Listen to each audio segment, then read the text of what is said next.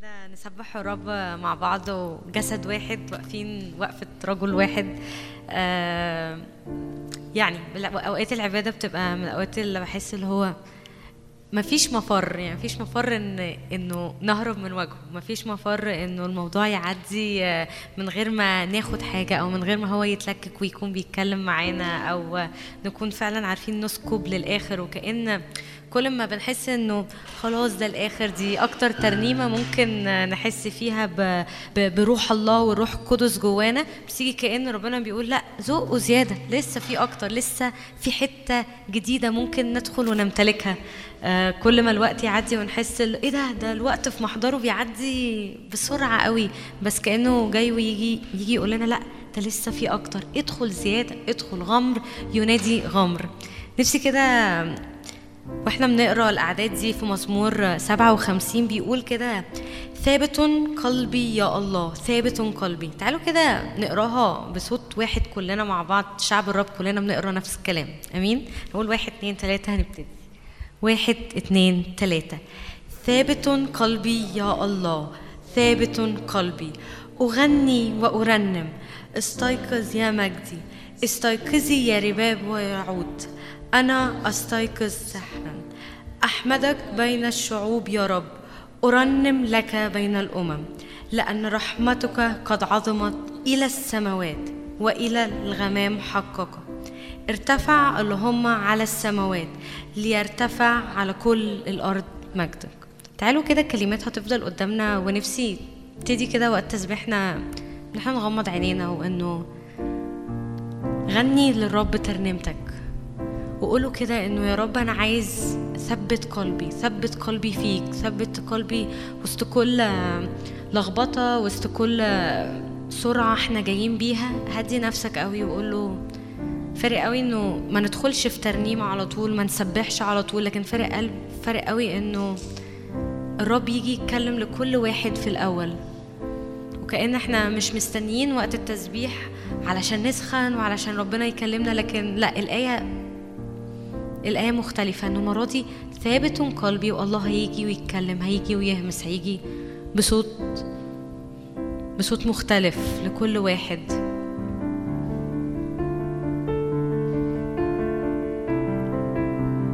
صلي كده جواك إنه يا رب عايزة أشوفك. وكأن مشاهد من السماء هتتنقل هنا دلوقتي لكل واحد. أصوات مختلفة من السماء هتوصل لكل واحد. هو مش بعيد عننا. انت ساكن وسط تسبيحات شعبك انت ساكن وسط تسبيح تسبيحاتنا يا رب.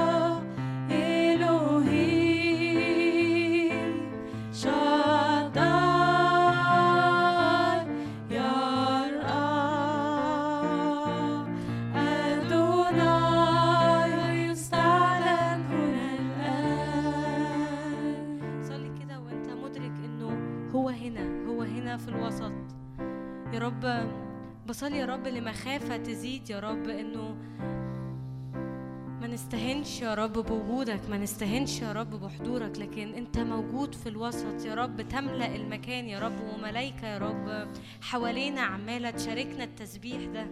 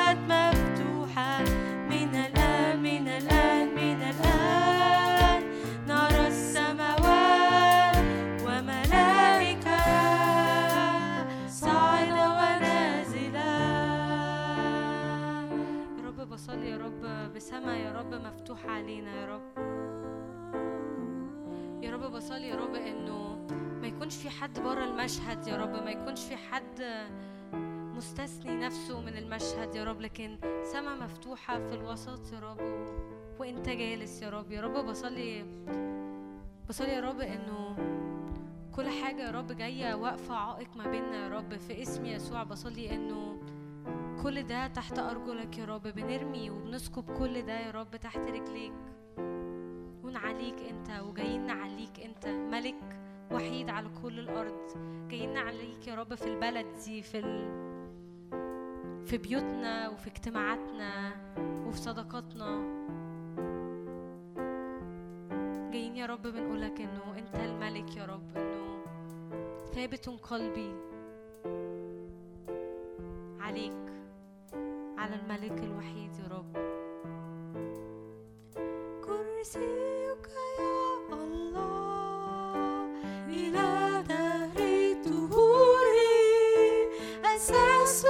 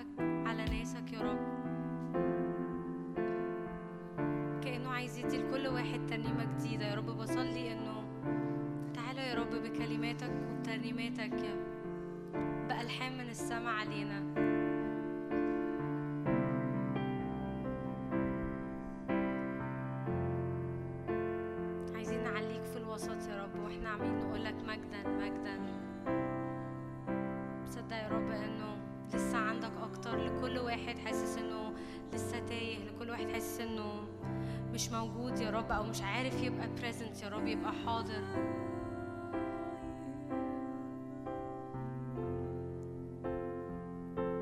صدق يا رب إنه لسه في أكتر.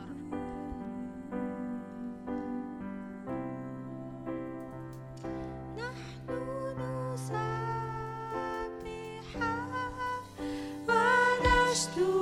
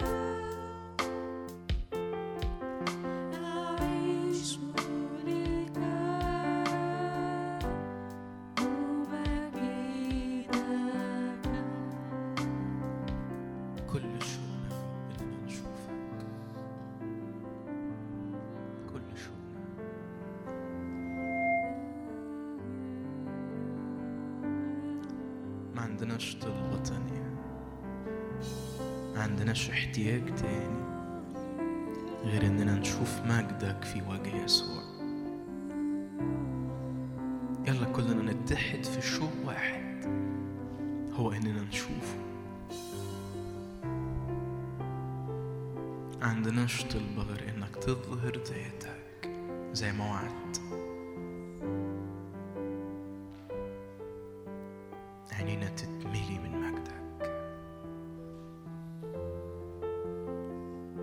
نشوفك نسجد قدامك بكل القلب زي المولود أعمى. القلب يتعطي ليك بسهولة لما مجدك يملى العينين. يا بخت العينين اللي عايزة تشوف يسوع. يا بخت العينين اللي عايزة تشوف يسوع. يا بخت العينين اللي ما عندهاش طلبة تانية غير رؤية وجه يسوع. عشان يسوع هيديها سبل قلبها الوقت ده يظهر ليك ذاته في اللحظات دي. تشوف مجده. قلبك يتأسر يتسبي قدام جماله وجلاله. يا رب يسوع اظهر لينا ذاتك. تعال بحضورك املى القلوب يا رب. حضور غني ويغني قلوبنا. مليان مجد ويغيرنا من مجد إلى مجد إلى تلك الصورة عينها تعال افتح قلوبنا. افتح قلوبنا. زي ما فتحت السماء فوقينا زي ما فتحت السماء فوقينا. لما انفتحت على يسوع ابن الإنسان تعالى افتح قلوبنا للسماء عشان السماء تدخل جوه قلوبنا.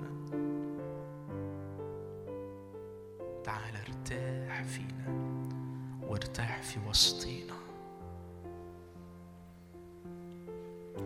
يا رب صلي تتمم فينا اللي قلته.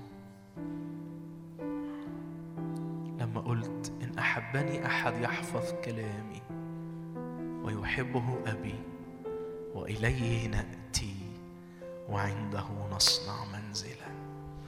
إحنا مشتاقين تيجي تقيم في وسطينا يا رب. أنت وآبا الآن تيجوا تقيموا في وسطينا. مجدك يملى حياتنا يملى بيوتنا يملى أوقاتنا يملى عينينا مجدك ياخدنا من نفسنا ياخدنا من الناس ياخدنا من كل أمور أرضية. مجدك ياخدنا من العالم الزائف. مجدك يكرسنا ليك مدفوعين بالحب.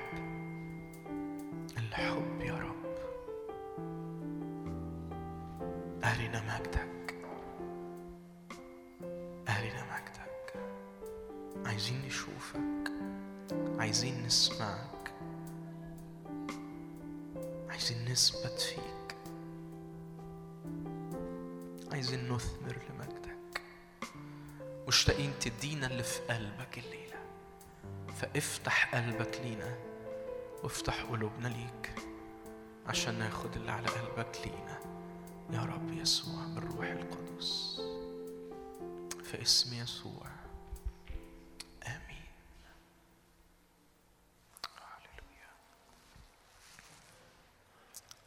هللويا مساء الخير مساء الخير ربنا يبارككم. ويبارك إخواتي القديسات اللي قادونا في العبادة.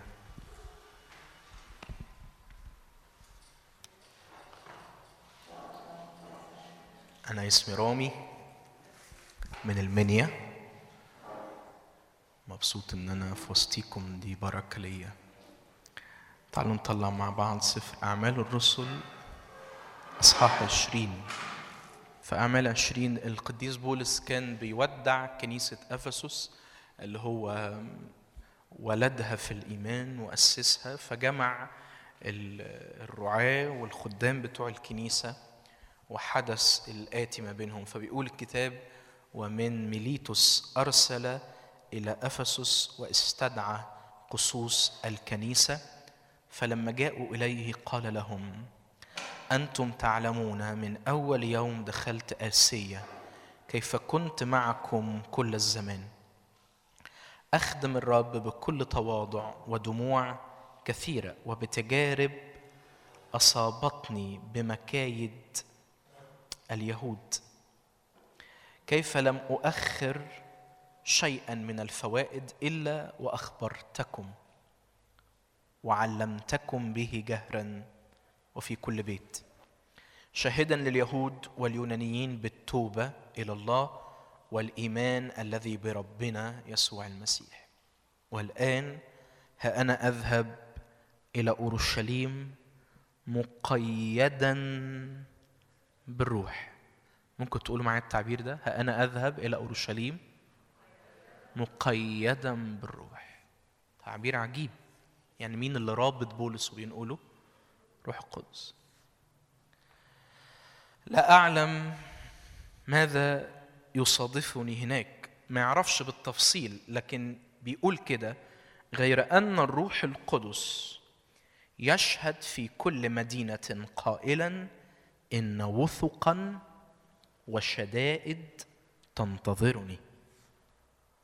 ولكنني لست أحتسب لشيء ولا نفسي ثمين عندي حتى أتمم بفرح سعي والخدمة التي أخذتها من الرب يسوع لأشهد ببشارة نعمة الله آمين ما فيش شخصية بعد رب يسوع في الكتاب. بتصير فضولي وتستفز إيماني قد بولس لأنه عجيب وغريب. بولس وهو بيتكلم الخدام بيقول لهم أنا رايح أورشليم مقيد بالروح يعني إيه مقيد بالروح؟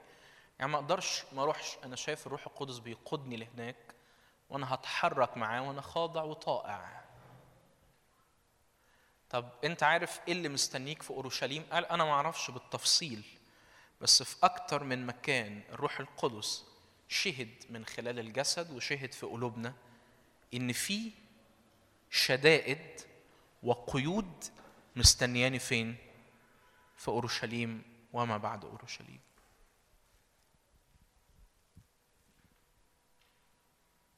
أنت عارف إنك رايح مكان فيه وثق وشدائد. أيوه. طيب ده غير إيه في حساباتك؟ نفاجئ ببولس بيقول حاجة غريبة بيقول أنا لست أحتسب لشيء. يعني إيه لست أحتسب لشيء؟ يعني اللي أعرفه من الروح القدس إن في قيود وشدائد مستنياني في أورشليم ما غيرش أي حاجة في حساباتي. لست أحتسب لشيء يعني مش شايل هم أي حاجة مش خايف من أي حاجة وما عنديش أي حسبة تانية غير الحسبة دي. إيه الحسبة دي؟ إني أتمم الخدمة اللي اخذتها من الرب. فسواء كان في ترحيب وتسقيف في أورشليم أو كان في قيود وشدائد في الحالتين أنا هعمل إيه؟ هروح. ومش عامل حساب لأي حاجة. ليه مش عامل حساب لأي حاجة؟ وانت متأكد إن في ضرر هيصيبك هناك. فيقول لأنه بصراحة ولا نفسي ممكن تقولوا معايا؟ ثمينه عندي؟ وهنا لازم نقف. ده مين اللي بيتكلم؟ بولس مش كده؟ إزاي ولا نفسك ثمينه عندك يعني؟ يعني إيه نفسك مش ثمينه عندك؟ يعني أنا مش خايف على نفسي في شيء. وإن أصابني ضرر على مستوى الجسد على مستوى النفس فأنا بعتبر إن ده يعني تكلفة رخيصة مش فارقة. أنا مش بحط في حساباتي وأنا بتحرك ورا الرب هخسر إيه على مستوى الزمن والأرض والجسد. أنا نفسي مش ثمينة. عندي. في حاجتين هنا أنا أعتقد إنهم صعبين قوي. واحد مش بيعمل حساب لأي حاجة واحد نفسه مش ثمين عنده. وأنا أعتقد إن الحاجتين دول واللي مرتبطين ببعض قوي يعتبروا حاجة واحدة. واحدة من أسرار قوة الرسل وكنيسة الرسل. يعني لو جينا نسأل ليه الرسل وهم أقل في العدد؟ ليه الرسل وهم أقل في الإمكانيات؟ ليه الرسل وهم ما عندهمش طيارات ما عندهمش إنترنت ما عندهمش sound system ما عندهمش كل وسائل التكنولوجيا الحديثة ما عندهمش الأموال تقريبا ما عندهمش إيه؟ أي حاجة. ليه الرسل وهم أقل وما عندهمش أي حاجة؟ كانوا أصحاب تأثير أكبر من التأثير اللي إحنا قادرين نعمله النهارده وإحنا أكثر عددا وأكبر بما لا يقاس في الإمكانيات. لو جينا نقول ليه فأعتقد إن واحدة من الأسباب الكبيرة والأسرار الكبيرة إن الرسل كانوا ناس لا يحتسبوا لشيء قولوا معايا ونفوسهم مش ثمين عندهم. وده يخلينا نقدر نقول إنجاز التعبير يعني الرسل في خدمتهم وكرازتهم تقريبا ما كانش عندهم نقطة ضعف إبليس يدخل منها ويوقع الخدمة أو يوقع الكرازة أو يحبط عمل الله لأنه مهما يحاول يعمل هو مش هيعرف يعمل حاجة غير على مستوى الزمن والأرض والجسد صح ولا لأ؟ وكل الدايرة دي اللي بيحاول إبليس يتحرك فيها بولس بيقول لإبليس كل الدايرة دي أنا ما عنديش فيها أي حسابات كل الدايرة دي اللي بتحاول تضيق فيها على ذاتي على نفسي أنا عايز أقول لك انه ولا نفسي ها؟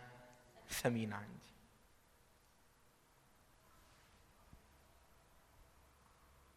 تخيل معاه خادم بيتحرك وأنا عايز أسأل كم حد من هنا بيخدم؟ اللي بيخدم يرفع إيده كده. بس؟ متأكدين؟ حاسس إن في أكتر من كده بس مكسوفين. اللي بيخدم يرفع ايده. طب صباع واحد حتى بس أتأكد. إيه؟ لما قلت صباع واحد رفعت صوابع كتير نشكر الله. تخيل معاه خادم بيتحرك وهو ما عندوش نقطة ضعف. خادم بيتحرك وهو ما عندوش أي حسابات تاني في حياته غير إنه يتمم دعوة الرب على حياته. خادم بيتحرك وذاته ذاته نفسه مش غالي عنده.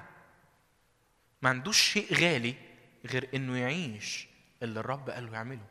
ده الشيء الوحيد الغالي عنده. ده خادم بالنسبة لإبليس مرعب. مرعب. لأنه ملوش مدخل. أعتقد أعتقد إن إحنا كقديسين كمؤمنين كخدام اختار المسمى اللي يعجبك. إحنا ضعفاء على قد ما إحنا عندنا حاجات بنخاف عليها. حد فاهم الجملة دي؟ تاني تاني. على قد ما عندنا حاجات غالية وبنخاف عليها على قد ما إحنا ضعفاء. إحنا أقوياء على قد ما إحنا ما عندناش شيء غالي غير المسيح. ممكن أقول الجملتين دول تاني؟ ممكن تسمعوني بكل قلبكم؟ إحنا كمؤمنين ضعفاء على قد ما إحنا عندنا حاجات مستغلينها وبنخاف عليها. إحنا أقوياء على قد ما إحنا ما عندناش حاجة غالية غير المسيح وما بنخافش على حاجة.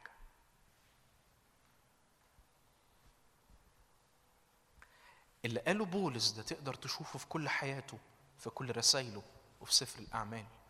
اللي قاله بولس ده خلى بولس عنده نوع من التكريس نقدر نقول عليه بجرأة إنه تكريس لا يقهر. قولوا معايا تكريس إيه؟ لا يقهر. لا يقهر. تكريس فضل يمتد يمتد يمتد ويعمل تأثير في العالم كله وإبليس بيحاول يجرب كل الأسلحة اللي كان يعرفها واللي يمكن اخترعها مخصوص عشان خاطر يوقف بولس. مفيش حاجة نفعت. فتسمع بولس بيقولها أختار آه، سيول أختار من إخوة كذبه أختار من لصوص. آه، مشاكل أصابتني بمكايد اليهود. آه، ليلا ونهارا قضيت في العمق. انكسرت بيه السفينه كم مرة؟ اتجلد كم مرة؟ اترجم يقال إنه مات وقام من الموت في الإسترا.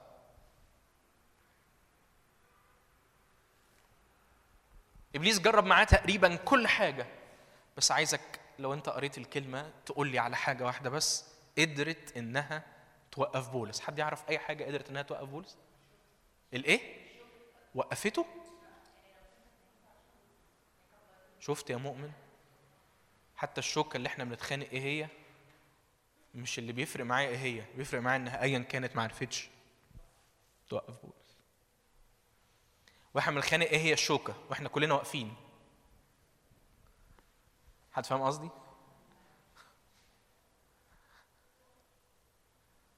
مفيش حاجة عرفت توقفه. ليه؟ لأنه ببساطة لا يحتسب لشيء ونفسه مش ثمين عنده.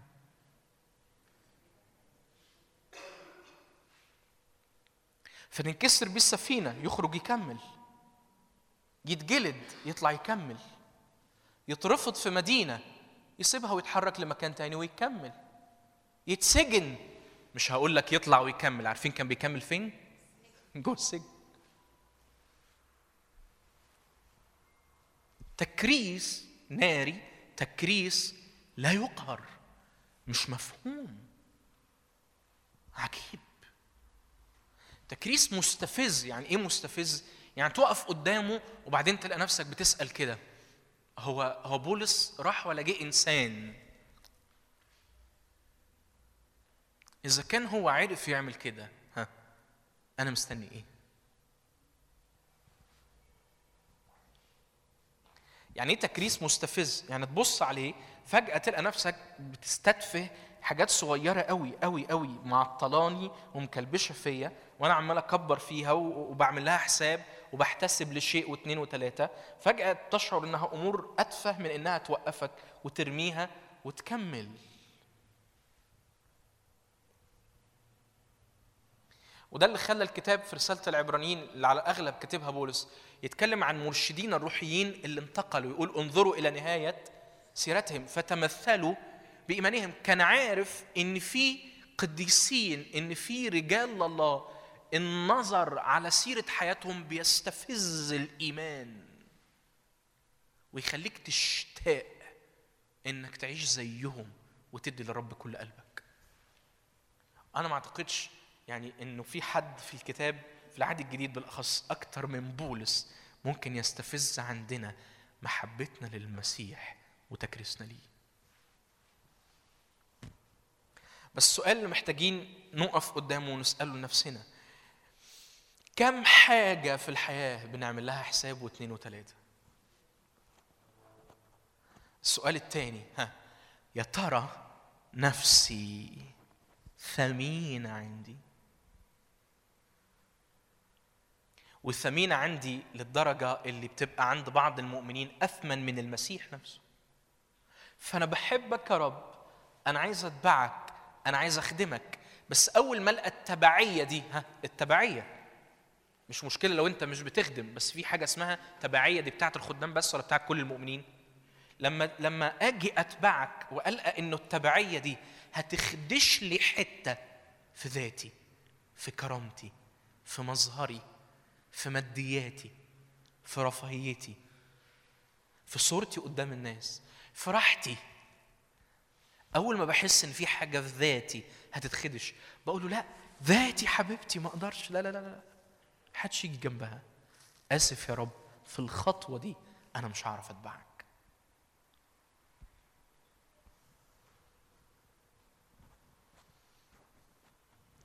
السؤال الثالث ها إحنا قلنا السؤال الأول كم حاجة أنا بعمل لها ألف حساب وساعات بتعطلني؟ كم حاجة أنا بخاف عليها بخاف على نفسي ونفسي ثمينة عندي؟ السؤال الثالث هو أنت عايز تروح لغاية فين مع المسيح في التبعية؟ وفي الخدمة وفي التكريس. لأنه غالبا اللي بيعملوا حسابات كتيرة لحاجات كتيرة وذواتهم ثمينة عندهم غالبا ما بيعرفوش يروحوا البعيد. حد فاهم قصدي؟ ما بيعرفوش يروحوا لبعيد. ليه؟ لأنه غالبا مش غالبا ده أكيد. أنت كل ما بتتبع يسوع أكتر عارفين يسوع بياخدك ناحية إيه؟ أنا سامعها بصوت واطي بس نفسي الكل يقولها. ها عارفين يسوع بياخدنا لغاية إيه؟ الصليب وقوة القيامة الاتنين مع بعض. بس إنه بياخدني ناحية الصليب معناها إن كل ما بتبعه أكتر غالبا في حاجات بتتخدش أكتر. فلو نفسي ثمينه عندي وبعمل حسابات كتيرة حسابات من نوعية هكسب إيه؟ هخسر إيه؟ لو عندي الحسابات دي وعندي الاستغلى ده لنفسي غالبا مش هعرف أمشي وراه كتير.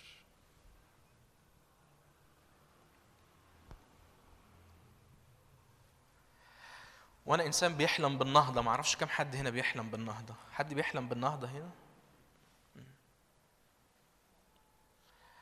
واللي بيحلموا بالنهضة مشتاقين إنهم مش بس يشوفوا قوة ملكوت الله اللي كانت واضحة في زمن الرسل موجودة لكن مشتاقين إنهم يشوفوا ويختبروا ويتحركوا في قوة أعظم. وإذا كنا مشتاقين لقوة أعظم واستعلان أوضح لملكوت الله وخلاص للنفوس وامتلاء الأرض من معرفة مجد الرب إذا إحنا مشتاقين لكل ده يبقى إحنا محتاجين نعيش نفس ثقافة وفلسفة الرسل اللي هي أنا لست. أحتسب لشيء ولا نفسي ها؟ ثمين عندي. حتى أتمم بفرح سعي والخدمة اللي اخذتها من الرب. حد فاهمني مش عارف ليه قلقان. أنتوا على طول ساكتين كده؟ بس أنتوا كويسين صح؟ يعني ده العادي هنا في أص... آه، ما بخدمش في اسكندرية كتير فمش عارف. أنتوا كده كويسين يعني؟ ديفيد كده كويس؟ بيعملوا كده معاك يعني عادي؟ okay. أطمن بس يعني. ممكن كل اللي أنا بقوله ده مثلا لاهوت منياوي فمش مقبول في اسكندرية فبتأكد يعني. يعني ده برضو عندكم okay. هللويا هللويا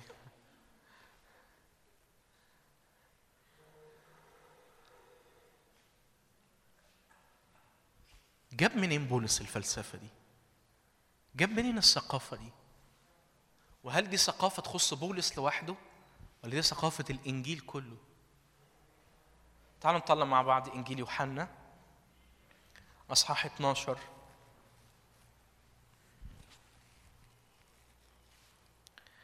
يوحنا 12 وعدد 20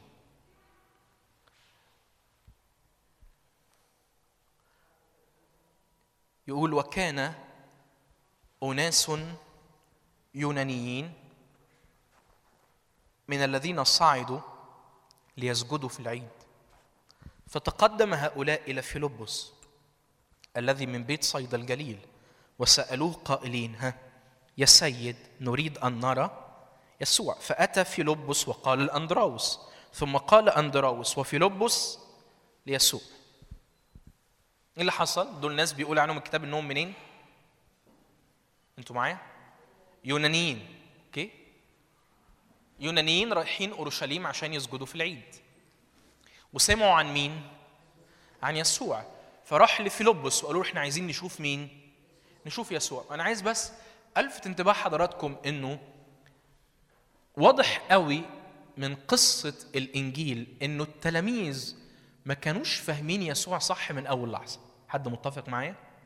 في أوقات كتير ما كانوش فاهمين ده مين بالظبط أوقات كتير ما كانوش فاهمين طبيعة الإرسالية اللي هو جاي ليها.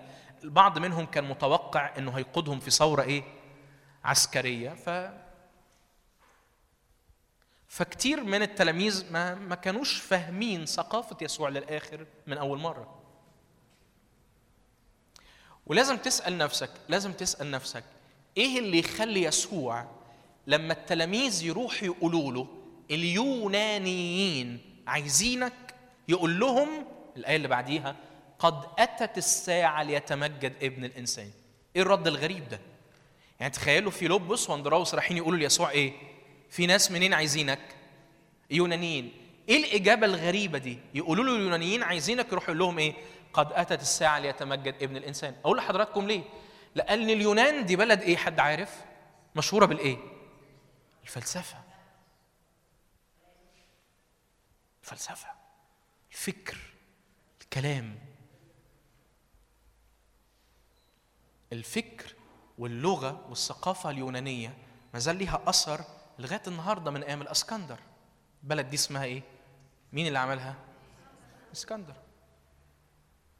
حتى بعد بعد ما الإمبراطورية اليونانية سقطت واتمزقت وجم بعدهم الرومان الرومان عرفوا يحكموا العالم بالقوة. بس ما قدروش يخلوا العالم ثقافته رومانية. ليه؟ لأن الثقافة اليونانية كانت إيه؟ قوية جدا ومؤثرة جدا. ففيلبس واندراوس بمجرد ما لقيوا ناس يونانيين عايزين يتقابلوا مع مين؟ مع يسوع. قال wow. أخيرا جت الفرصة للمعلم إنه يتعرف overseas يعني يبقى عنده شهرة بقى إيه؟ عالمية. ليه؟ اليونانيين هيعملوا إيه؟ هيسمعوه هيرجعوا اليونان يعملوا إيه؟ يتكلموا عنه. هيتعرف عند اليونانيين ها كفيلسوف وكمفكر وكمعلم ديني ويبقى رمز هناك. واللي يتعرف عند اليونانيين ده هيتعرف فين؟ في العالم كله بدون مبالغة. بدون مبالغة.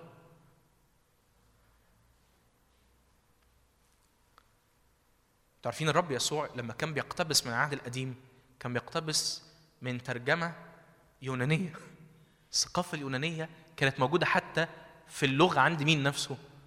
عند يسوع. ففيلبس واندراوس رايحين كده للمعلم بالتوجه ده اللي هو يس أخيرا. المعلم كده يتمجد يتعرف يتشهر. ويمكن ده يدينا شيء من الإيه؟ مع الشهرة دي قوة. فراح للمعلم والمعلم قاري أفكارهم وقاري الدوافع بتاعتهم وقالوا له اليونانيين عايزينك. راح قال لهم إيه؟ ها قد أتت الساعة ها. ليتمجد ابن الإنسان. وأنا متخيل للوهلة الأولى أول ما فيلبس سمع المسيح بيقول كده راح قال إيه؟ يس أخيرا فهمت. أخيرا عرفت إنك لازم إيه؟ تتشهر تتمجد تتعظم تتعرف.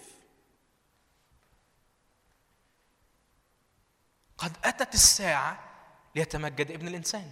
فيعني أنت رايح يا رب وهتتكلم معاهم لهم لا. مش هتتمجد بالشكل ده؟ لا لا لا مش هتمجد بالشكل ده. أمال هتتمجد إزاي؟ هنعمل فجأة ثورة ها وهنطرد الرومان وهتبقى قائد عسكري وملك إسرائيل؟ لا. طب مجد لاهوتك هينفجر كده وكل العيون هتجبر إنها تعترف إنك أنت ابن الله وبالتالي تاخد مجد روحي على كل النفوس؟ لا برضه. أمال هتتمجد إزاي؟ راح قال لهم الحق الحق. أقول لكم إن لم تقع حبة الحنطة في الأرض وتمت فهي تبقى وحدها ولكن إن ماتت ها تأتي بثمر كثير. لا يا رب إحنا ما فهمناش قوي. أنت تقصد إيه؟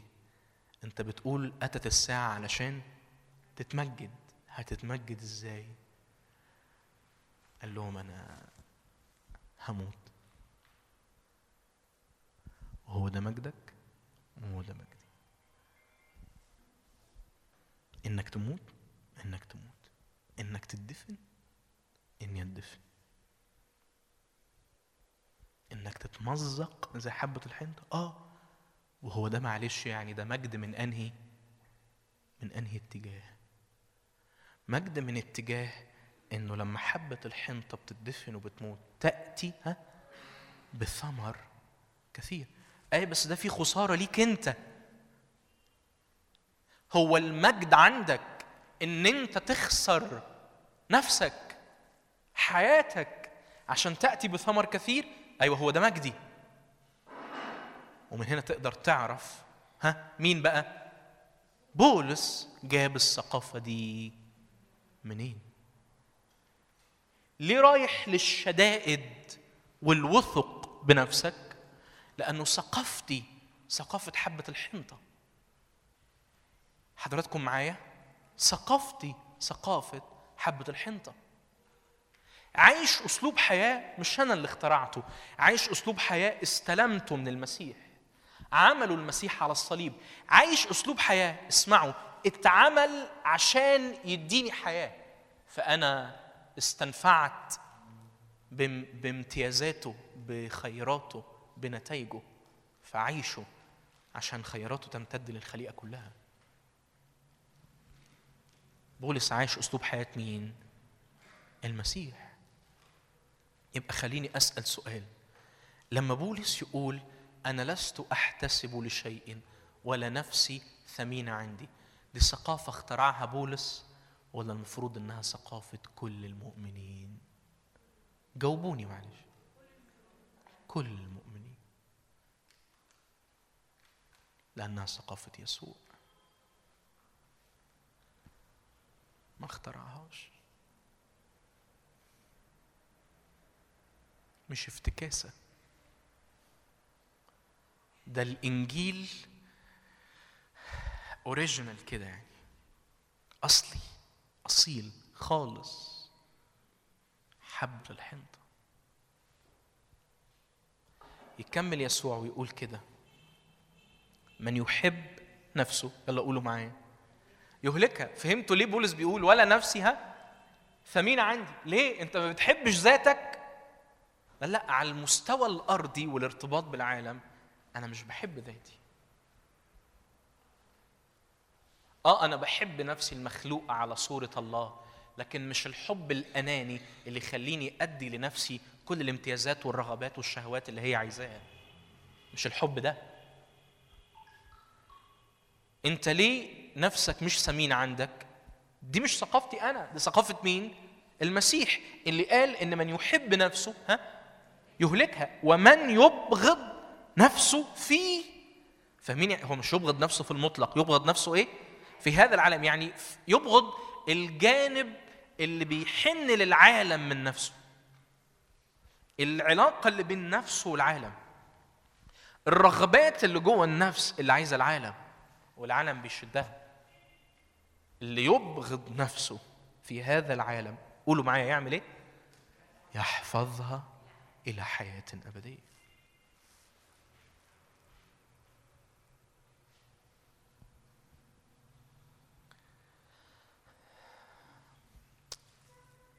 عايز أقول عشان ما يبقاش الكلام تقيل علينا إذا أنت كل طموحك في الحياة مع المسيح إنك هربت من الجحيم ورايح السماء فلا الكلام اللي فات ولا اللي جاي ليك خصوصا اللي جاي عشان اللي جاي أصعب. لو كل اللي انت متخيله إن إنجيل يسوع المسيح هو انه أنقذني من الجحيم وهيوديني السماء فأنت بالتأكيد هتشوف الكلام ده بلا معنى.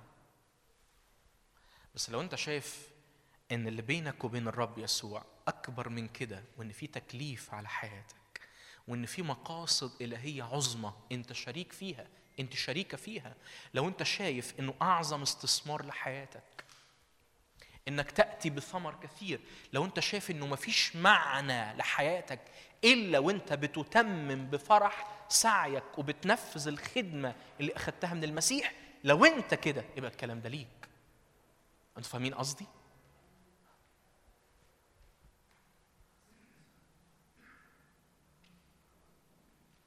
أما لو أنت بتقول وليه وجع القلب ده يعني؟ أتوا إلينا بخادم منياوي يوجع قلبنا. ليه يعني؟ لو أنت شايف ان ده وجع قلب أمين. أشكرك. بس بس عايز أقول لك إنه القديسين اللي بيحبوا المسيح محبة أصيلة. ما عندهمش شوق في الحياة غير إنه المسيح يبقى فرحان بيهم. والمسيح بيفرح بيك وأنت عايش ملء مشيئته. وملء مشيئته في الثقافة اللي بنتكلم عنها. الآب بيفرح بيكي على قد ما بيشوف ملامح مين فيكي؟ ملامح يسوع. وملامح يسوع دي شخصية وقصة وحياة بتتعاش وإن كنت عايز تبقى شبه يسوع فيسوع ده مصلوب مش بس قائم من بين الأموات وبتاع آيات وعجائب ومواهب روحية ده يسوع ماله؟ مصلوب. حبة حنطة. فما تقدرش تبقى شبه يسوع من غير الصليب. ما تقدريش تبقي شبه يسوع من غير الثقافة دي. ما تقدرش تقول أنا شبهه إلا وأنت عايز تعيش الثقافة دي.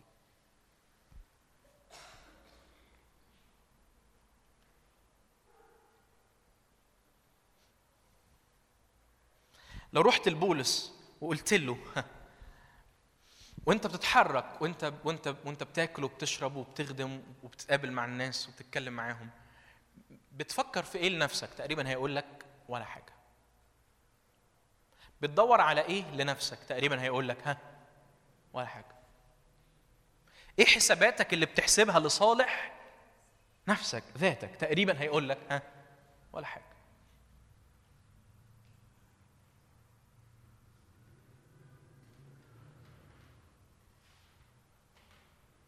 طب انت ليه بتعمل كده؟ ببساطة لأني بحبه. وبقت كل حاجة في الحياة ها هو هو يسوع.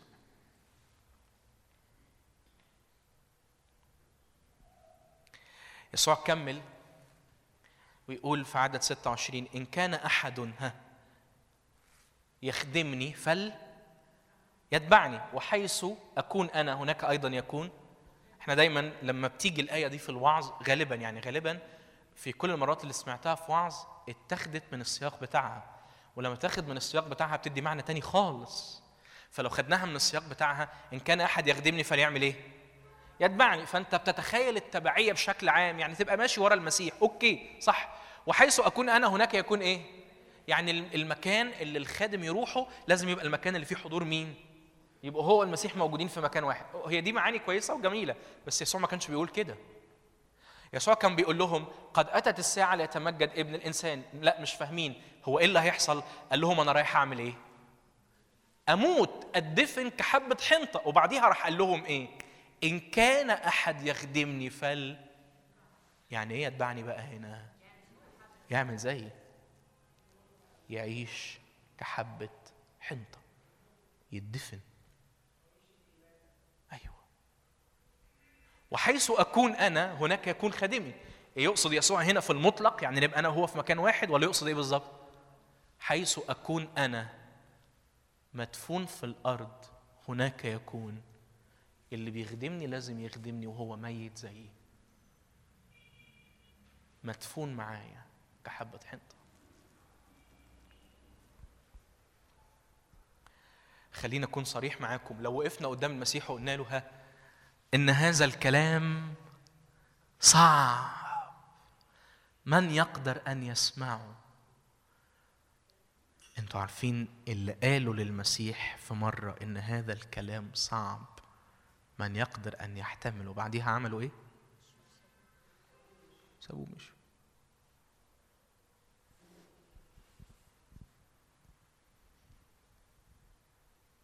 ما تقدرش تهرب من الإنجيل ده. تقدريش تهربي منه. لأنه مش نسخة حد ده نسخة مين نفسه؟ المسيح.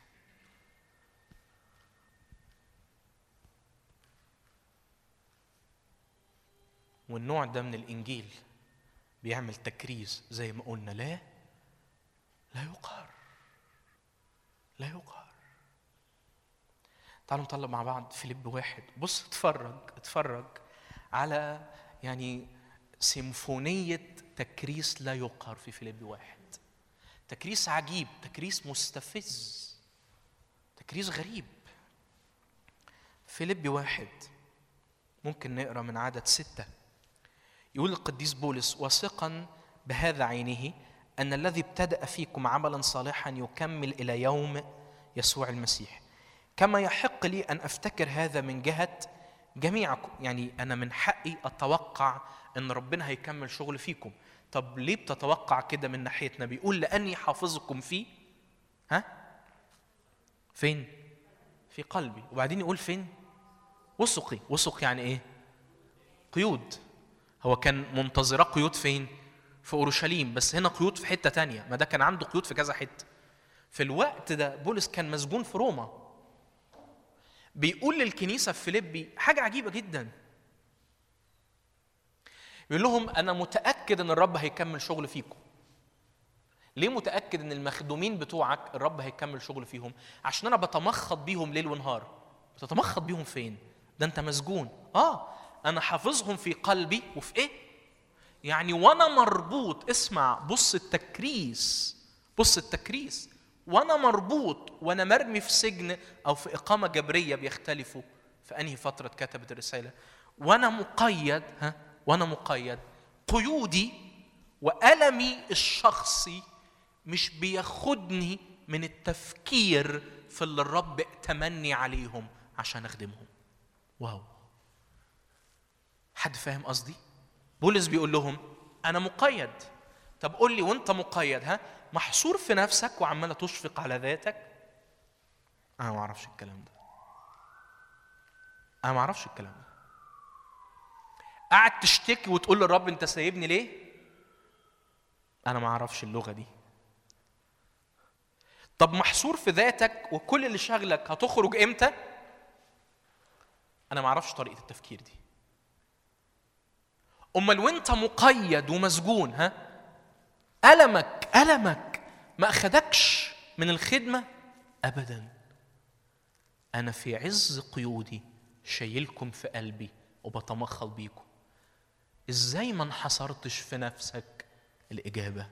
ولا نفسي. ها. ثمين عندي؟ ما يسجنوني ما يربطوني. مش هبطل أنشغل باللي الرب ائتمني عليهم.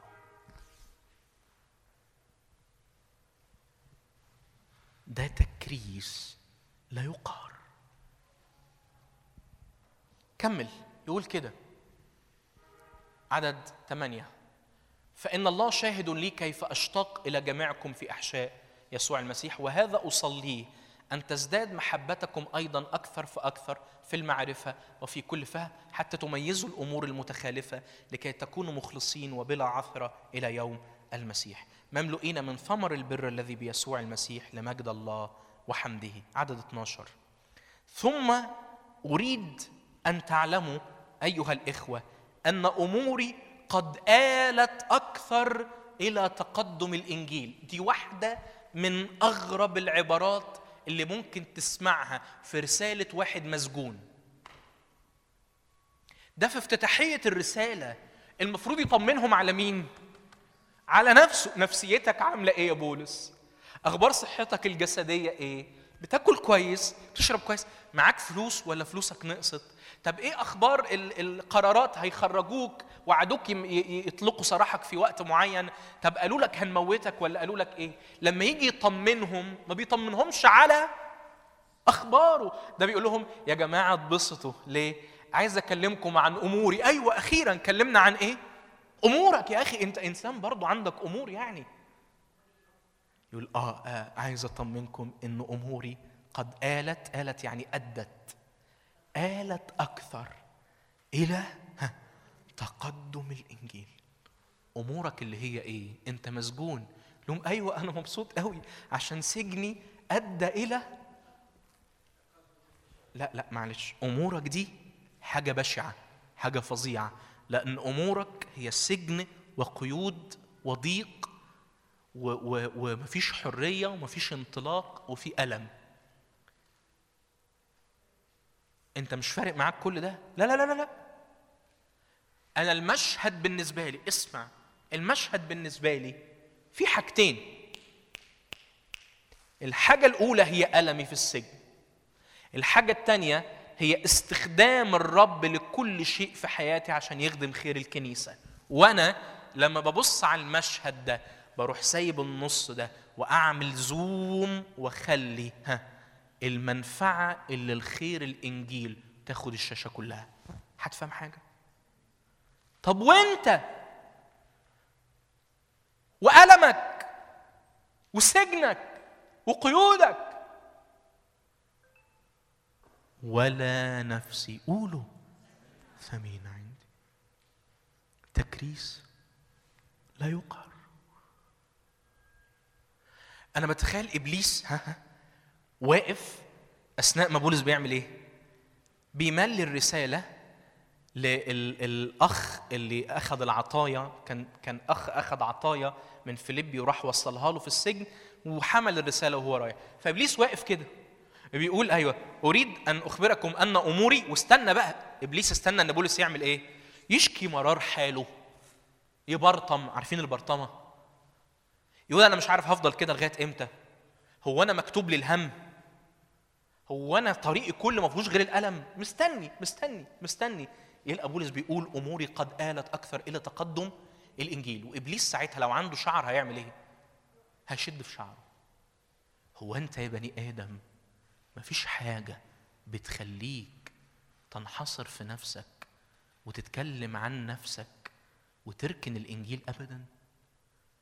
أرميك في سجن تقول سجني ابسطوا يا جماعة قال أكثر إلى تقدم الإنجيل. آه هو أنت مش فارق معاك غير الإنجيل؟ ما أنا قلت لست أحتسب لشيء ولا نفسي ثمينه عندي حتى أتمم بفرح سعي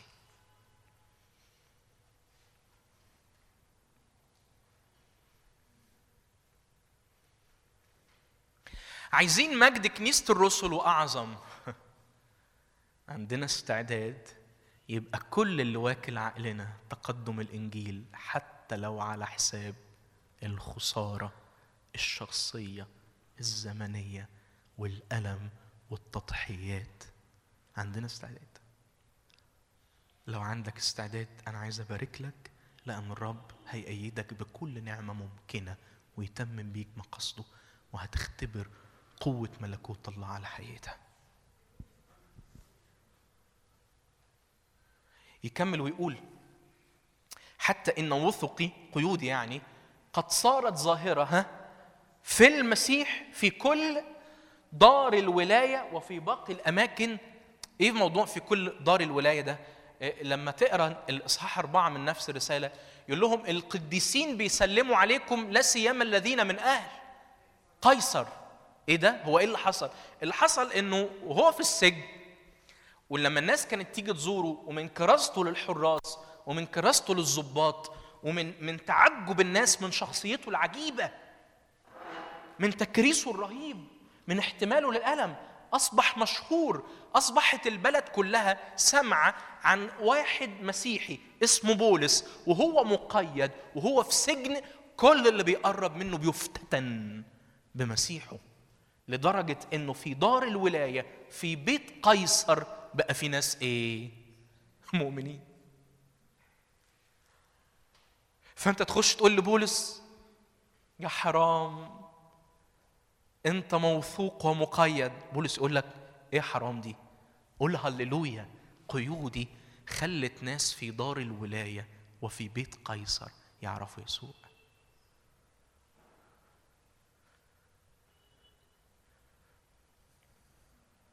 وإبليس يمسك القيود ويقول له دي دي دي. ما عطلتكش في حاجة؟ بولس يقول له بالعكس دي سبب فرح ليا. دي من غيرها ما كانش يبقى في قديسين في بيت قيصر. فإبليس يقول له ها يعني أنا جيت اذيك إبليس يقول له أيوه جيت تأذيني خدمتني وخدمت الإنجيل. هتفهم حاجة؟ يعني إيه تكريس لا يقهر؟ يعني كل محاولات إبليس لإحباطك كل محاولات إبليس لإنه يوقفك تخدم التكليف الإلهي اللي على حياتك. كل حاجة إبليس يحاول يحطها في طريقك. كل السجن يحاول يحيطك بيه. كل وثق كل ضربات كل اضطهادات. إبليس يعمل كل ما عنده يخترع فنون جديدة لإجهاض دعوتك. ومع كل مرحلة تختمها في مسيرتك إبليس يقف ها يولول ويقول عملت كل ما عندي عشان أجهض دعوته وفي الآخر اكتشفت إن كل اللي عملته كان تقريبا مساعدات من غير ما أخد بالي مساعدات لإيه؟ لتقدم الإنجيل وده اللي حصل مع مين ها؟ مع المسيح نفسه إبليس ها بيحرك الناس ياخدوه لغاية الإيه؟ الصليب. وما يعرفش إنه ها كأنه بيمد إيد العون من غير ما ياخد باله عشان يشارك من غير ما يفهم في تتميم خطة الفدا.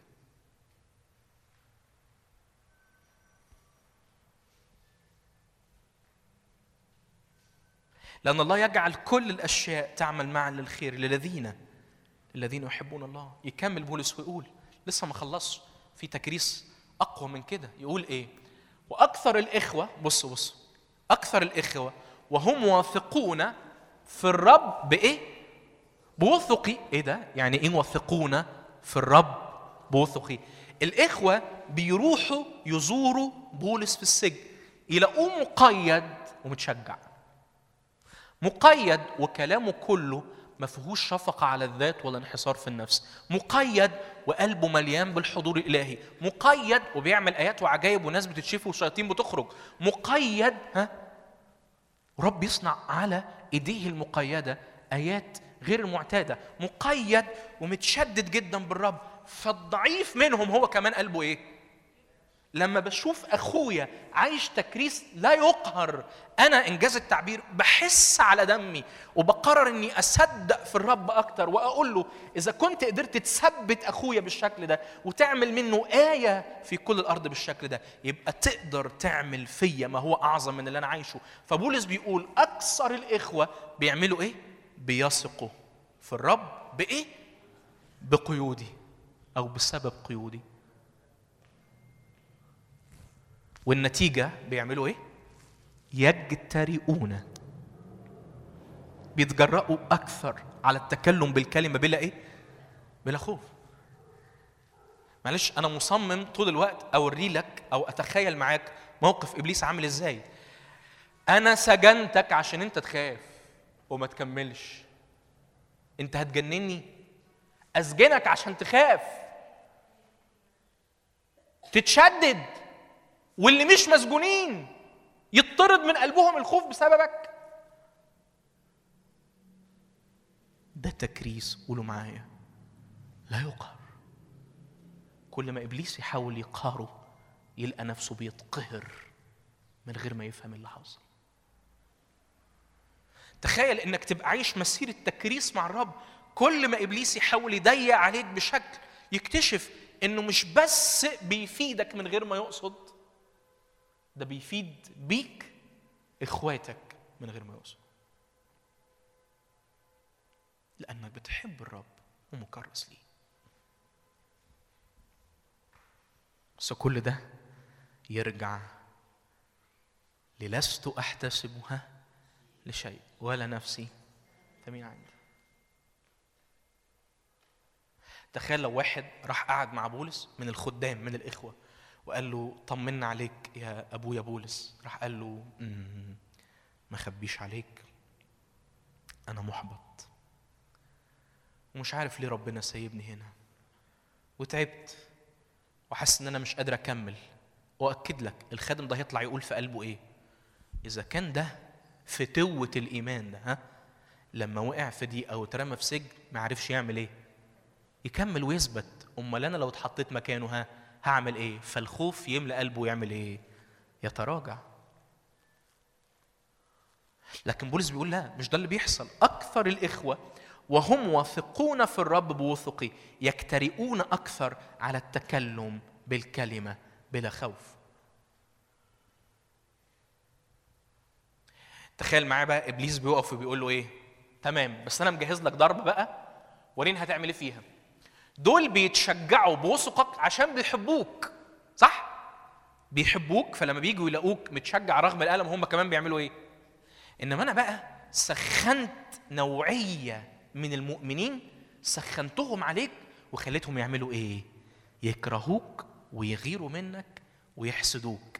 وريني يا حلو بقى قيودك. ها هتنفعهم وتنفع الإنجيل بيهم إزاي؟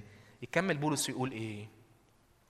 أما قوم فعن حسد وخصام يكرزون بالمسيح. وأما قوم فعن مسار. يعني يعني في إخوة بيحبوني بيجوا يلاقوني متشدد رغم الألم فبيتشجعوا ويرموا الخوف ويتكلموا بالكلمة بكل جرأة.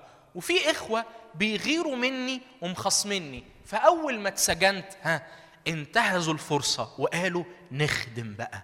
ونعمل كارير في الخدمة ونربح نفوس. فالناس تبص علينا يشوفونا إحنا المستخدمين وبولس يا عيني مرمي فين؟ في السجن. ونبقى أخدنا منه الأضواء وأخدنا منه الساحة وبقينا إحنا خدام العصر وهو يا عيني مرمي في السجن. ومش بعيد الناس تفكر وتقول لو كان الله بيحبه ما كان عمل إيه؟ خرجوا. ومش بعيد الناس اللي كنا بنقول لهم ده بيكذب عليكم ومش رسول يصدقوا كلامنا إنه مش رسول لما يلاقوه مرمي فين؟ في السجن. فكانوا بيكرزوا مكايدة في مين؟ بولس. إبليس وقف بقى وقال له إيه؟ أراهنك إن دي هتقهرك بقى. أراهنك إن دي هتسد نفسك. ليه؟ لأن في عز ما انت متألم في ناس بيكرهوك لدرجة انهم بيخدموا بس عشان يعملوا إيه؟ يكيدوك. بولس بقى يقول إيه؟ عدد 17 آه عدد 16 آسف. فهؤلاء اللي بيكيدوه عن تحزب يعني يعني إيه عن تحزب؟ يعني هم شايفين إن هم حزب وبولس حزب وفريق بيغيظ فريق. عن تحزب ينادون بالمسيح لا عن مش بيعملوا كده لأنهم بيحبوه مخلصين ليه. اسمع بقى اللي جاية دي. ظانين. بصراحة شخصية فريدة عجيبة مدهش.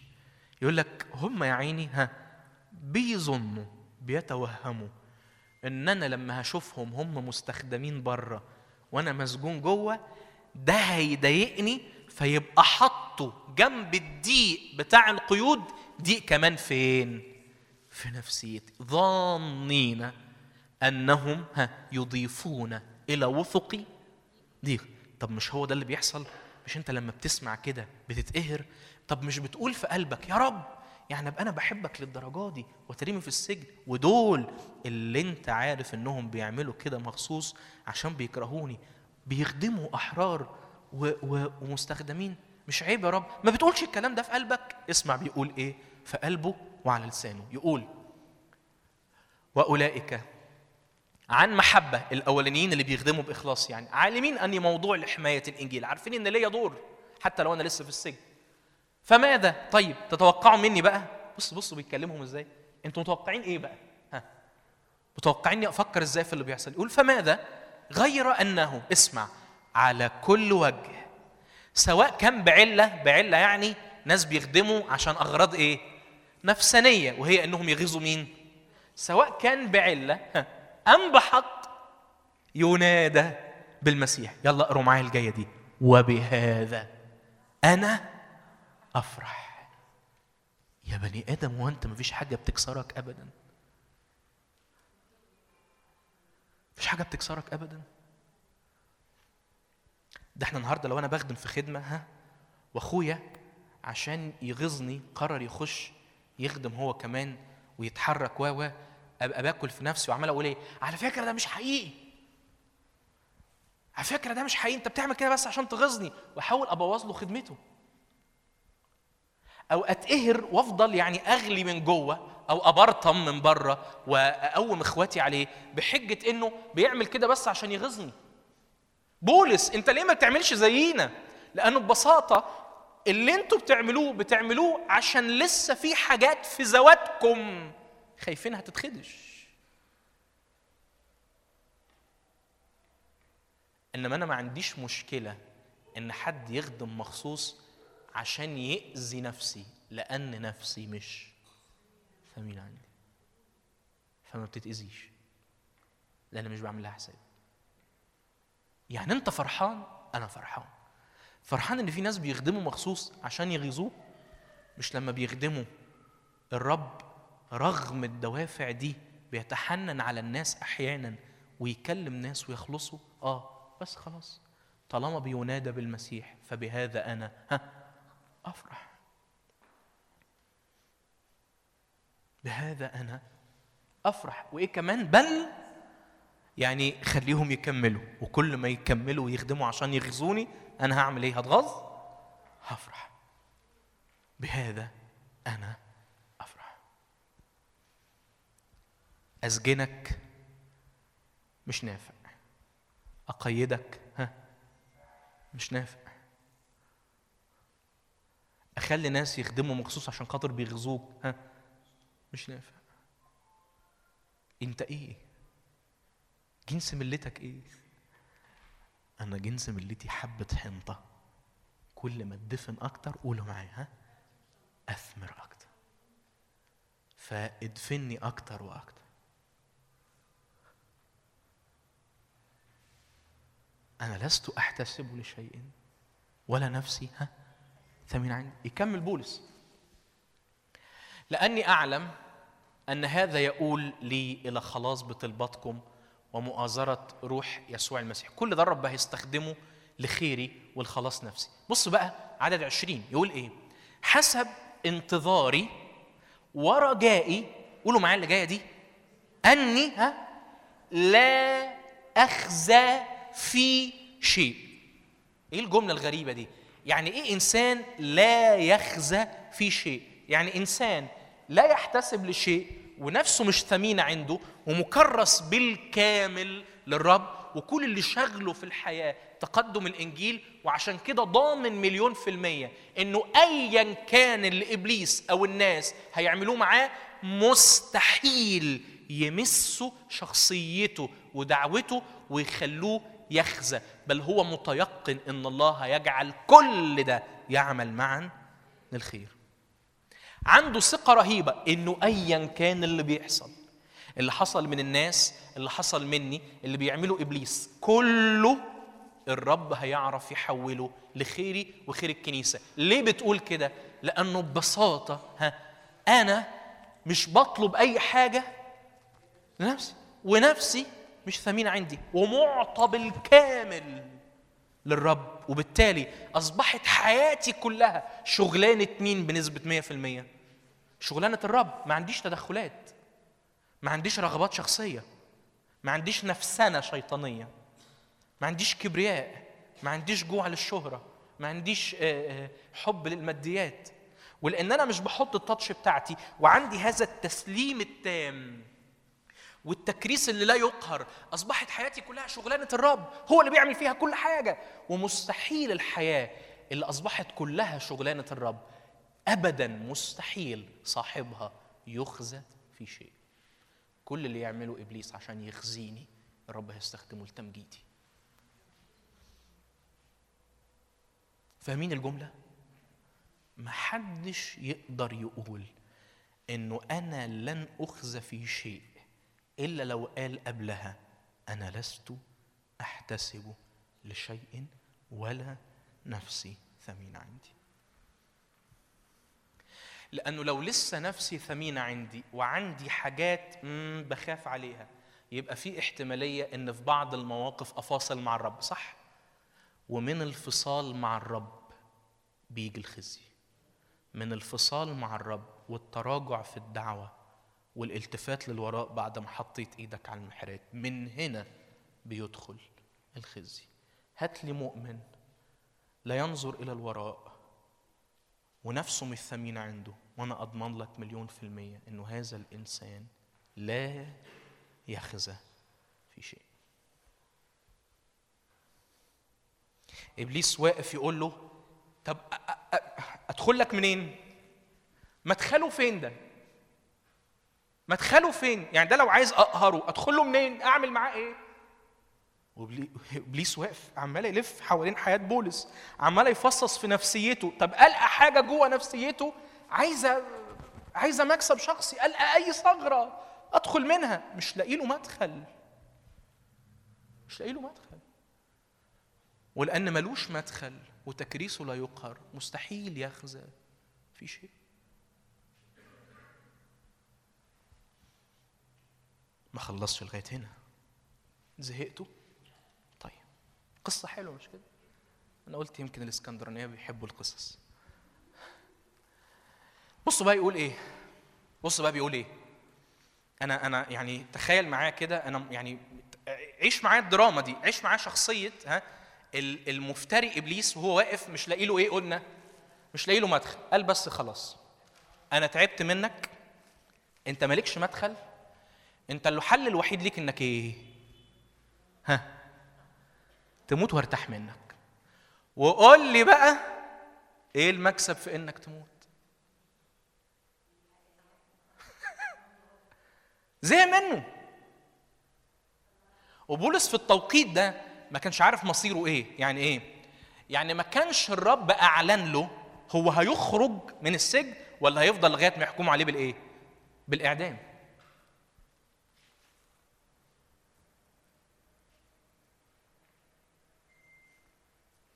انت كل الحاجات اللي بتحصل هنا في العالم ده لا تخزيك في شيء. خلاص بقى يا أخي أخلص منك وأعمل إيه؟ وأموتك. فيقول إيه؟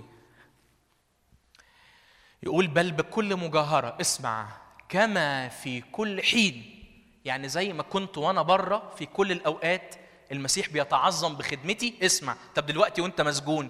يقول كذلك الآن يتعظم المسيح في جسدي. إزاي هيتعظم في جسدك؟ يقول سواء بحياة ها أو موت. يعني إيه؟ يعني لو المسيح ها سيبني حي وأنا حي في السجن هبعت رسائل وهكرز وهعمل آيات وعجائب وجسدي هينفق لأجل مين؟ المسيح. ولو اطلقوا سراحي هكمل بجسدي ينفق لأجل مين؟ فيتعظم المسيح بجسدي وأنا إيه؟ حي. طب ولو موتوك يا حلو. يا يتمجد المسيح في جسد أعطى وأنفق حياته بالاستشهاد شهادة لحب المسيح ويبقى استشهادي علامة في الزمن. تقول إن في حد أحب المسيح حتى الموت. وده هيشدد مؤمنين كتير. وده هيجيب لي أكاليل كتير.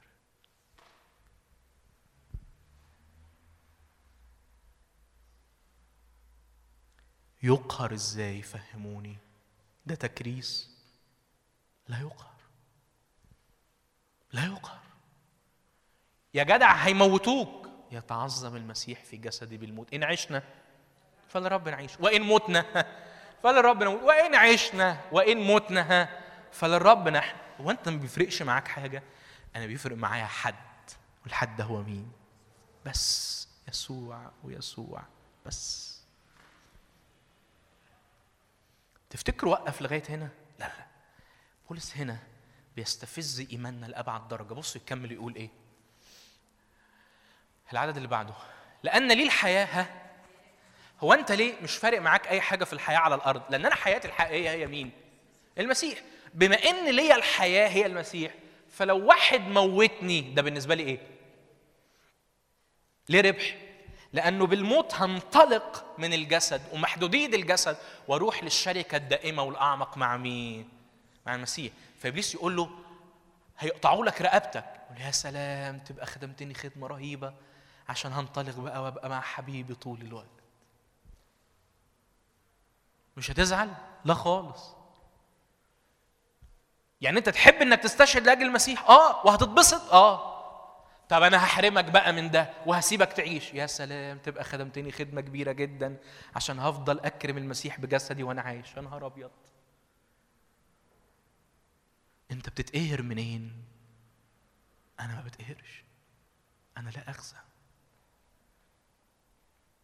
أنا ألقيت رجائي على الله ومش بعمل حساب لأي حاجة إلا الإنجيل المسيح. بصوا بقى يقول إيه؟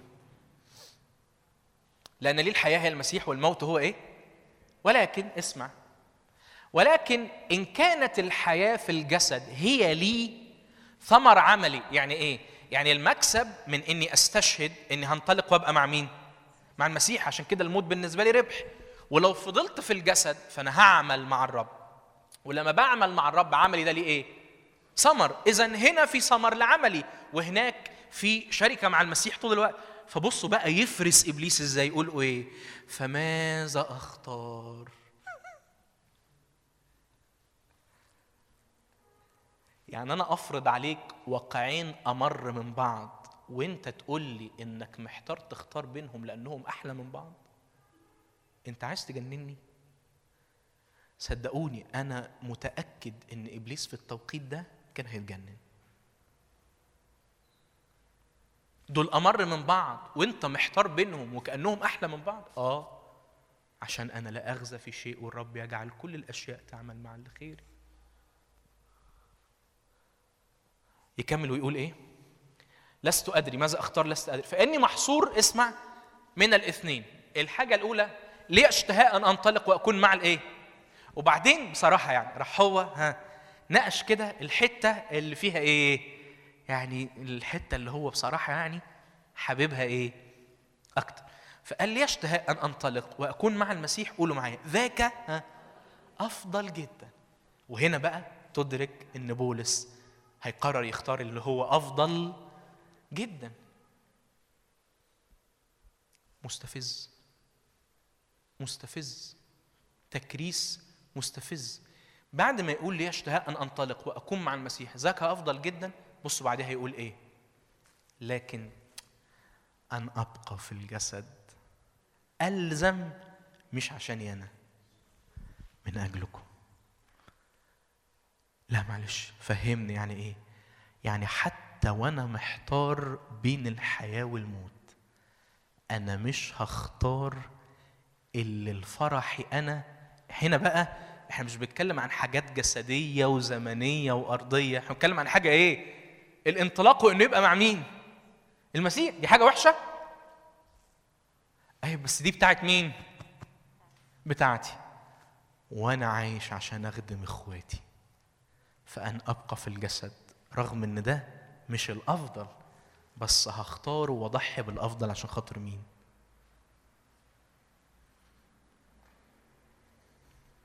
لا إله إلا الله. إيه ده؟ بجد؟ إيه ده؟ إيه؟ إيه ده؟ حد يقدر يقول لي إيه ده؟ طب إحنا فهمنا ها فهمنا التكريس اللي من نوعية أنت هترمي كل المكاسب الأرضية والزمنية حتى المشروعة واللي من حقك لأجل المسيح. لا ده دخلنا في مستوى من التكريس ملوش ما, ما يتفهمش. عجيب. إيه بقى؟ أنا ليا أشتهاء أن أنطلق وأكون مع المسيح وده أرقى حاجة في الوجود. بس أنا هضحي بيها دلوقتي وهأجلها. عشان مش هين عليا أسيبكم من غير ما أخدم حياتكم شوية كمان.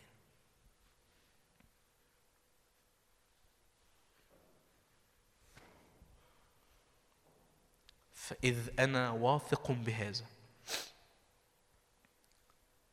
أعلم أني ها أنا عارف إن أنا إيه أمكث وأبقى مع جميعكم لأجل تقدمكم وفرحكم في الإيمان. طب وانت؟ انت ما بتختارش حاجة لنفسك ابدا. ليه؟ لأني لست ها أحتسب ها لشيء ولا نفسي ثمين عندي تكريس لا يقهر. لا يقهر. غالبا لما بنتكلم عن بولس بنحصر أغلب كلامنا في الآيات والعجائب غير المعتادة اللي كان الله بيصنعها ببولس. بس محتاجين نحط جنب ده ها جنب الآيات غير المعتادة التكريز غير المعتاد. عشان الصورة تبقى حقيقية كاملة مش ناقصة. غلاطيا 22 حافظين الآية دي مش كده؟ غلاطيا 22 مع المسيح لما تيجي تدور على بولس هنا غالبا مش هتلاقيه. يعني في كل اللي إحنا حكيناه ده لو عايز تجيب بولس رغبات بولس ها؟ آه، طموحات بولس. بولس بولس نفسه بقى بحاجاته وزمنياته. لو عايز تدور على بولس هتلاقيه. حد يقدر يقول لي فين بولس نفسه في الكلام ده كله؟ فين بولس؟ مش موجود. ليه؟ مع المسيح ها؟ صلبت قولوا معايا. فأحيا لا أنا ما تستغربوش. ليه؟ مش أنا اللي عايش. أنت ليه عندك استعداد إنك تنفق وتنفق من أجل ملكوت الله؟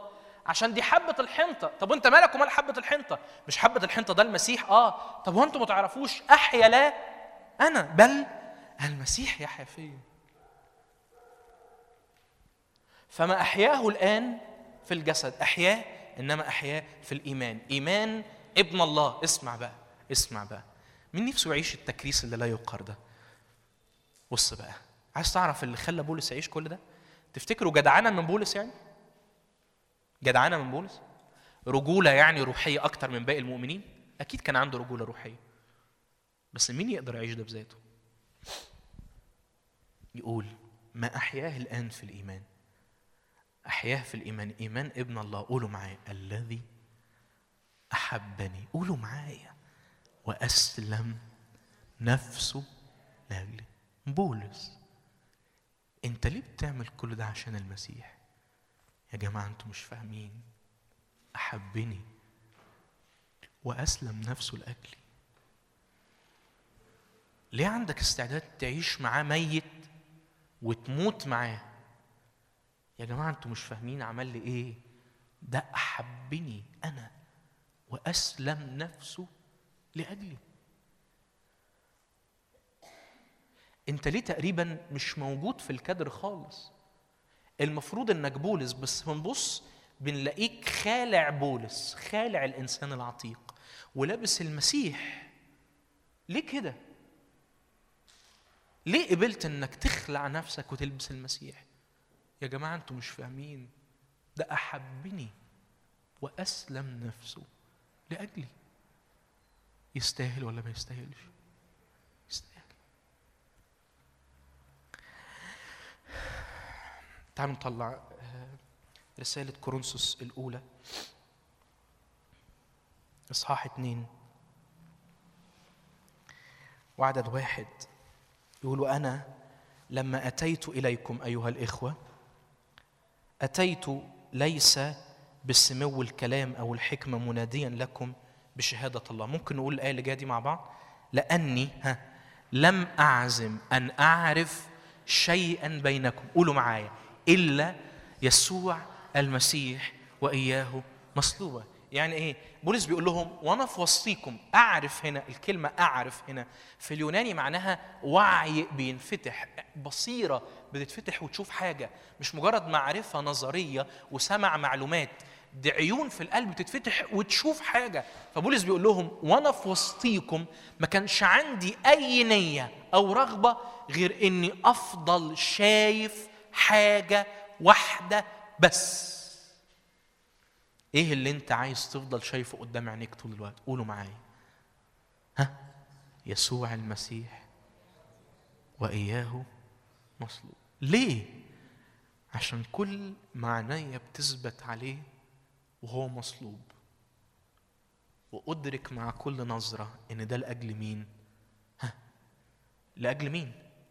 لأجلي استقبالي لمحبته ليا اللي ظاهرة في الصليب بتخليني أوتوماتيك أعمل إيه أحبه لأنه أحبني اولا فالقى نفسي بكرس كل شيء فيا ليه وحده لأنه يستحق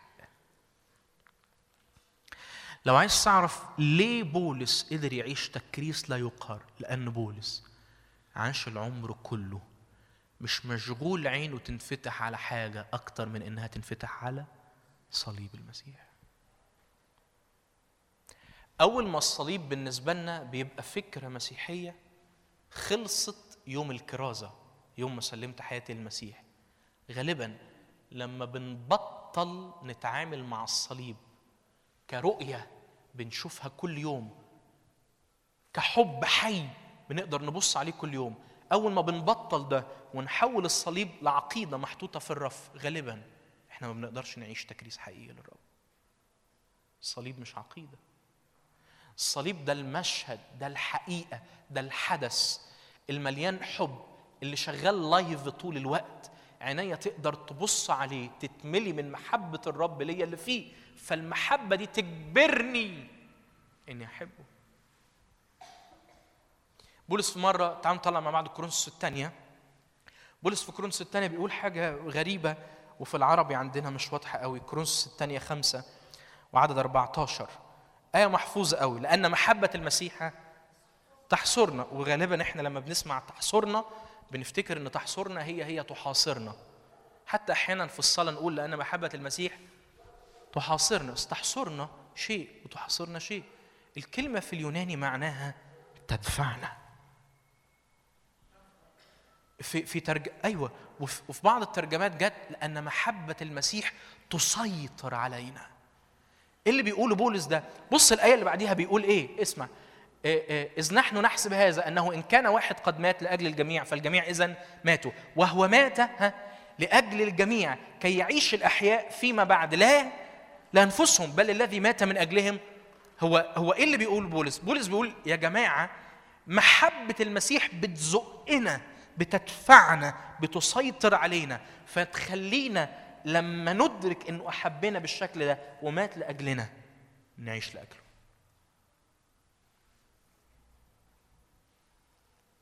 فلو وقفت بولس في مسيرته الروحية دي وقلت له إيه؟ أنت جدع قوي يا بولس. هيقول لك لا أنا مش جدع ولا حاجة. أنا مغلوب على أمري. إيه ده؟ يعني إيه مغلوب على أمري؟ يقول لك يعني أنا ما أقدرش اسمع ما أقدرش احبه أقل من كده. تاني تاني تاني أنا ما أقدرش احبه أقل من كده. أنا ما أقدرش ما أحبوش كده. أنا مغلوب على أمري. يعني إيه مغلوب على أمرك؟ يعني من كتر ما هو حبني ما أقدرش ما احبوش مش قادر. محبته بتعمل إيه؟ أنا لو الجسد كسل واستجبت للجسد أول ما أبتدي أكسل وافتكر محبته وأشوف الصليب أقول لنفسي شفت اتحبيت قد إيه؟ قوم اخدم الرب. أنا لو الجسد حن للأرض والحاجات اللي في الأرض وابتدى يطلب رغباته ويعني ابتديت أميل لرغبات الجسد ومكاسب الجسد وعينيا اتفتحت على مجد الصليب محبته بتأسرني فبقول للجسد لا لا لا خسارة ان أعيش ليك. ومعيش اللي حبني بالشكل ده أنا مغلوب على أمري. محبة المسيح بتسيطر عليا. بتأسرني بتدفعني بتزقني.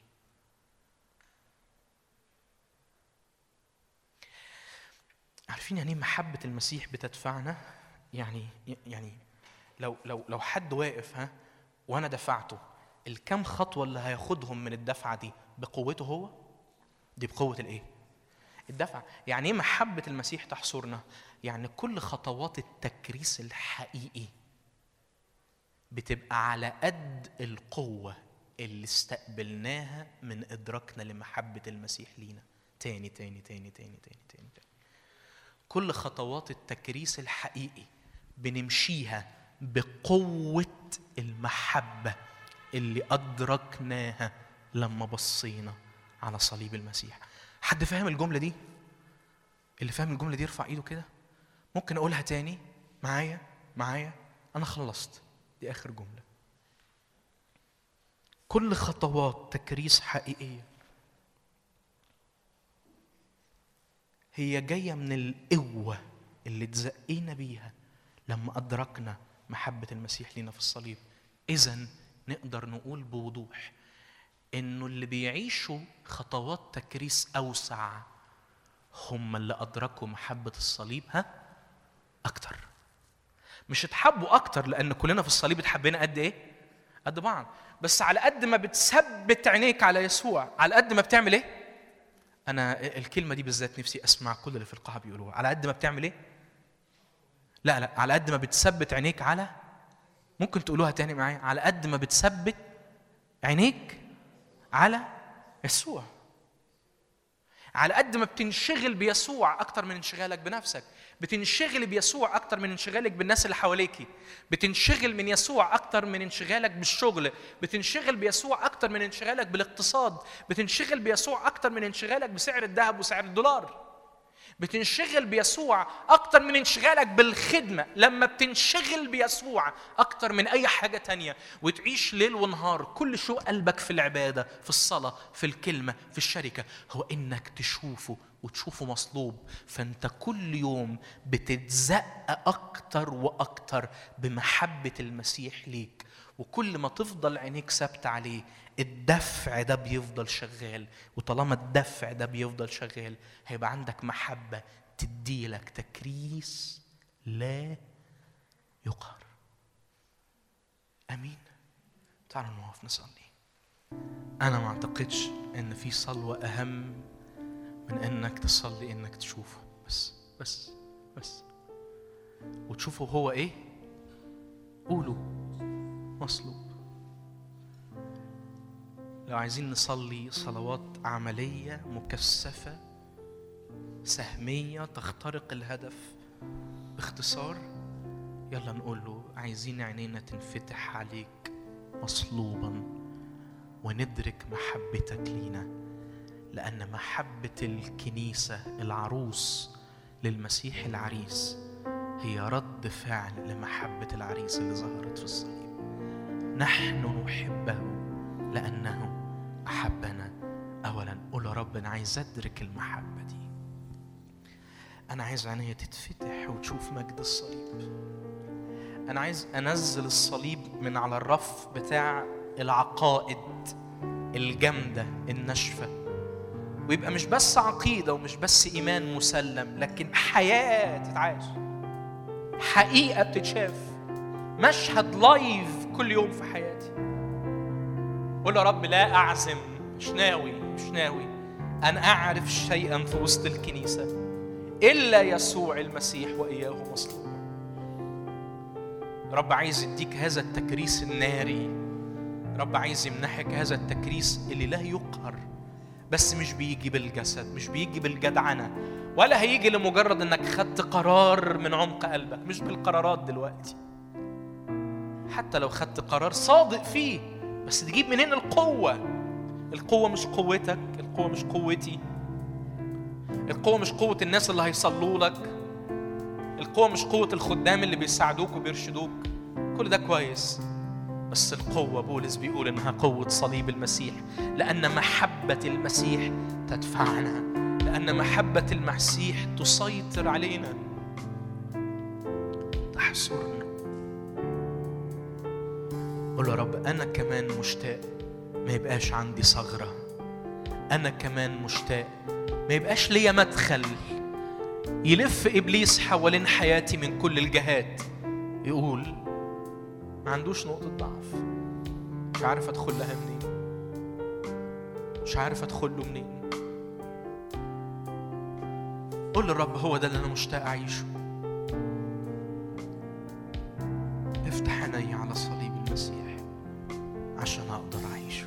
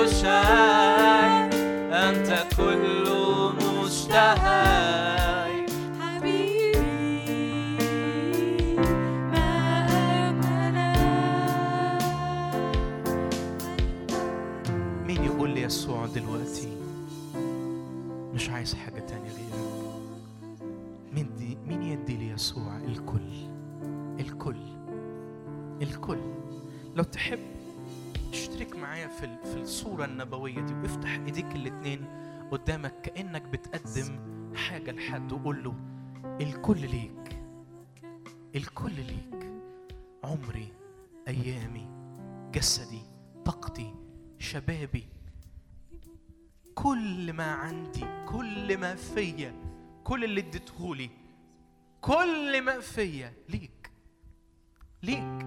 ومش بعمل كده جدعانة مني مش بتفضل عليك بحاجة. ده أنا مغلوب على أمري عشان محبتك أثرتني أتلف نفسي عند رجليك. أنفق وأنفق لأجل إنجيلك. لأنك حبتني اديتني الكل. عشان كده الكل ليك.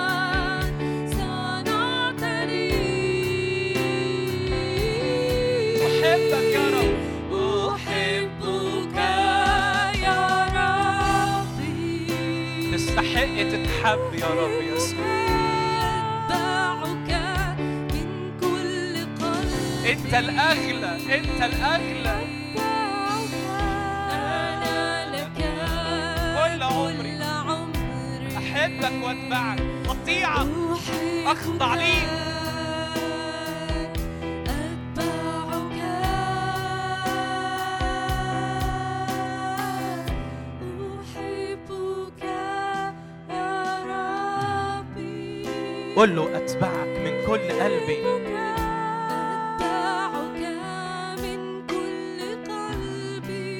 أنا ليك كل عمري.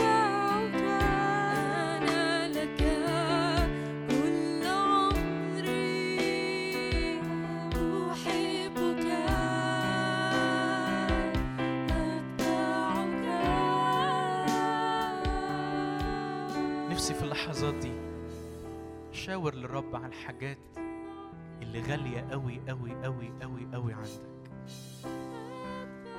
وقدمها للرب دلوقتي في اللحظات دي. قدمها للرب في اللحظات دي. قول له أنا بستودع كل شيء عندك عشان الكل ليك. مفيش حاجة تاني هتمنعني من إني أتبعك ولا هستغلى حاجة أكتر منك. لأنك أنت الأغلى. أنا بديلك الكل. تستحق تاخد الكل. لأنك اديتني الكل لما اديتني نفسك. على الصليب.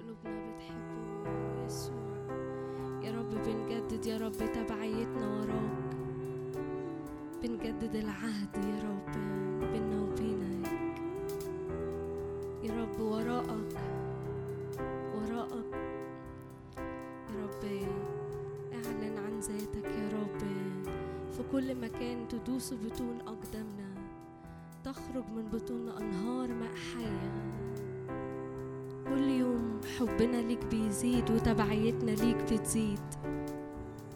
يا رب اجعلنا يا رب نكون طائعين لكلمتك. يا رب لا سامعين فقط.